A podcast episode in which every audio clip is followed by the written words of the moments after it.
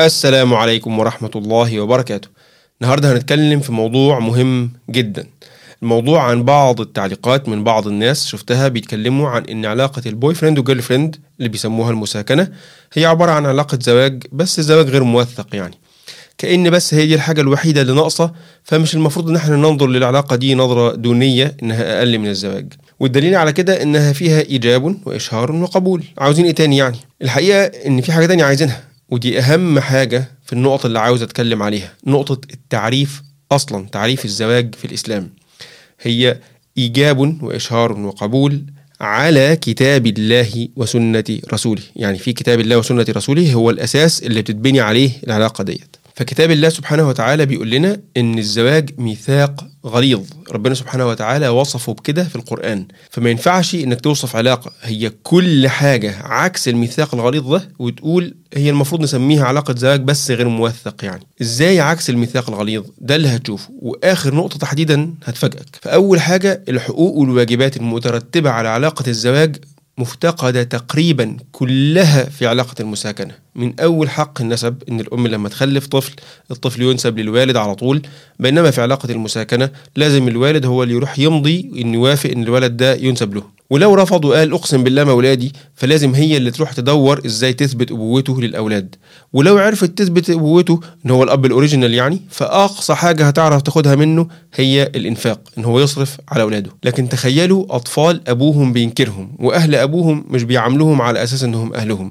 وأهل أمهم الله أعلم هيكون رد فعلهم إيه. يعني هم عايشين بنص أهل بينما نص أهلهم التاني دول عايشين يعني مش ماتوا في حادثة ولا اختفوا لأي سبب. لا هم عايشين وموجودين بس بيرفضوهم. فدي حاجة تمثل عبء نفسي وعصبي. ثقيل جدا على الأطفال. بالإضافة طبعا إلى التربية لأن الأم ساعتها هي لوحدها اللي هتقوم بواجب التربية. يعني حتى لو قدرت تخلي الأب ينفق فهي اللي هتربي لوحدها. حتى هنا في ألمانيا اسمها ألاين إتسين داموتا الأم التي تربي وحدها. وكمان حق الميراث مش موجود برضه. يعني علاقة المساكنة لو الراجل مات فالست ما بتورثش حاجة إلا بالوصية. وكذلك لو الست ماتت فالراجل ما بيورثش حاجة إلا بالوصية. والأولاد لو هي ما عرفتش تخليه يعترف بيهم قبل ما يموت مش هيورثوا. دي نقطة تانية من الحقوق. الحق الثالث من الحقوق الضايعة هي الحقوق المترتبة على الطلاق أو فسخ العلاقة مش موجودة بالكامل في علاقة المساكنة. هو بيقول لها bye bye أو هي تقول له bye bye خلاص الموضوع انتهى. فده بالنسبة لطبيعة العلاقة نفسها. أما الجانب الثاني فهو نظرة المجتمع للعلاقات دي. اللي كتير من دعاة المساكنة مصرين يتجاهلوه هو أن الغرب اللي هم عايزين يغشوا منه الموضوع ده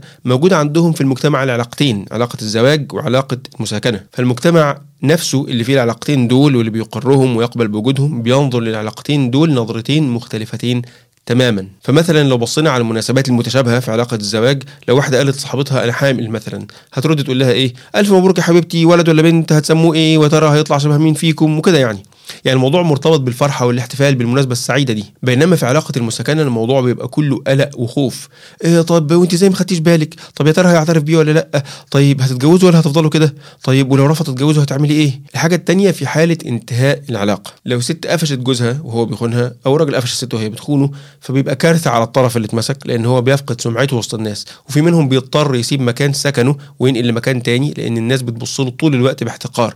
حتى لو اللي بيبص له باحتقار بيعمل كده. أصلا بس ما اتقفش. ولو قفشته متلبس ورفعت عليه قضية طلاق هتكسبها وتاخد حقوقها كاملة وعليها زيادة تعويضات كمان وقصة طويلة جدا.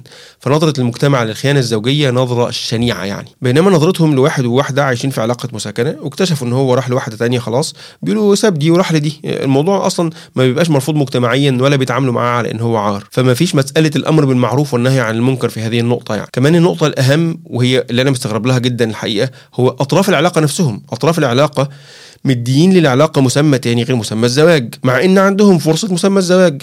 فأنت قررت تقول لا لا لا هو مسمى زواج بس غير موثق. فجرب كده التجربة اللي هقول لك عليها دي لو أنت عايش في بلد منتشر فيها المساكنة روح لواحد صاحبك معاك في الشغل عنده girlfriend قول له أنت ناوي تقضي الصيف السنة دي فين مع زوجتك؟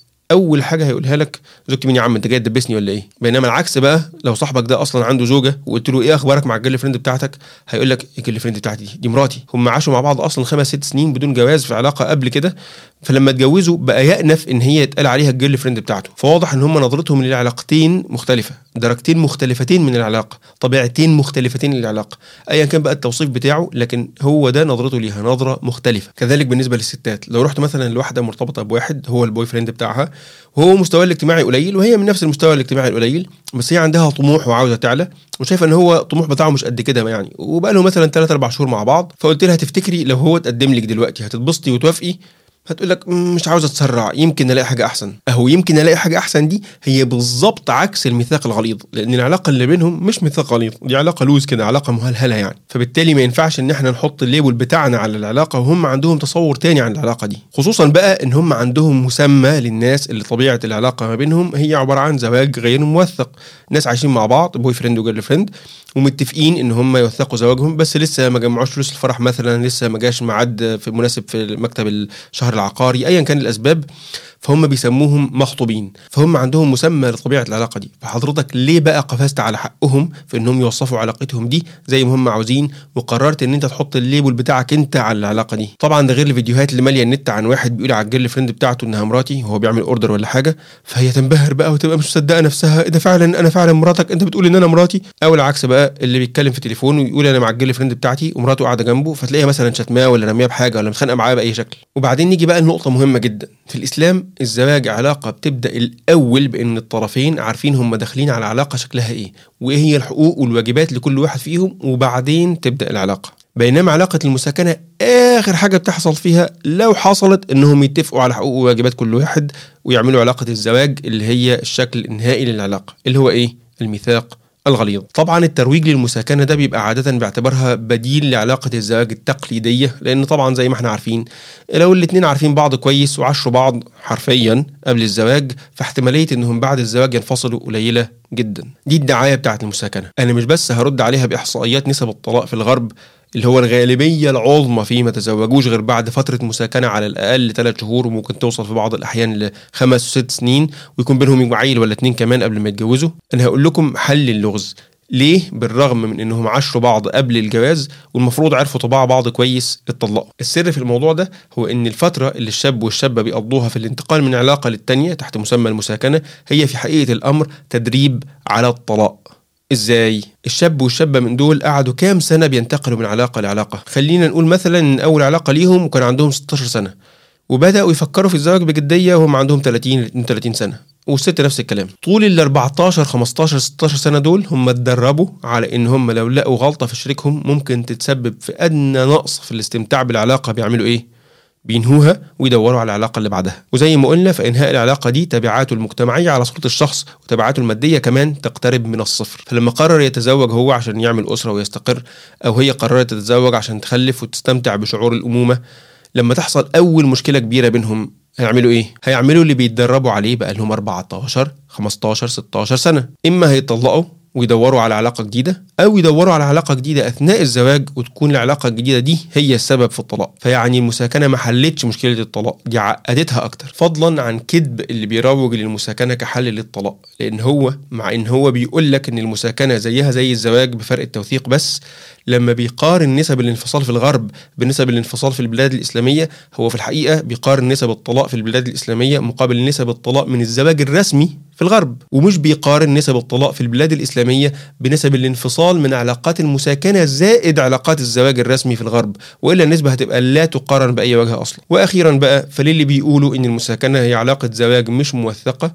لأ هي علاقة موثقة علاقة زنا موثقة في كتاب لا يغادر صغيرة ولا كبيرة إلا أحصاها. والسلام عليكم ورحمة الله وبركاته.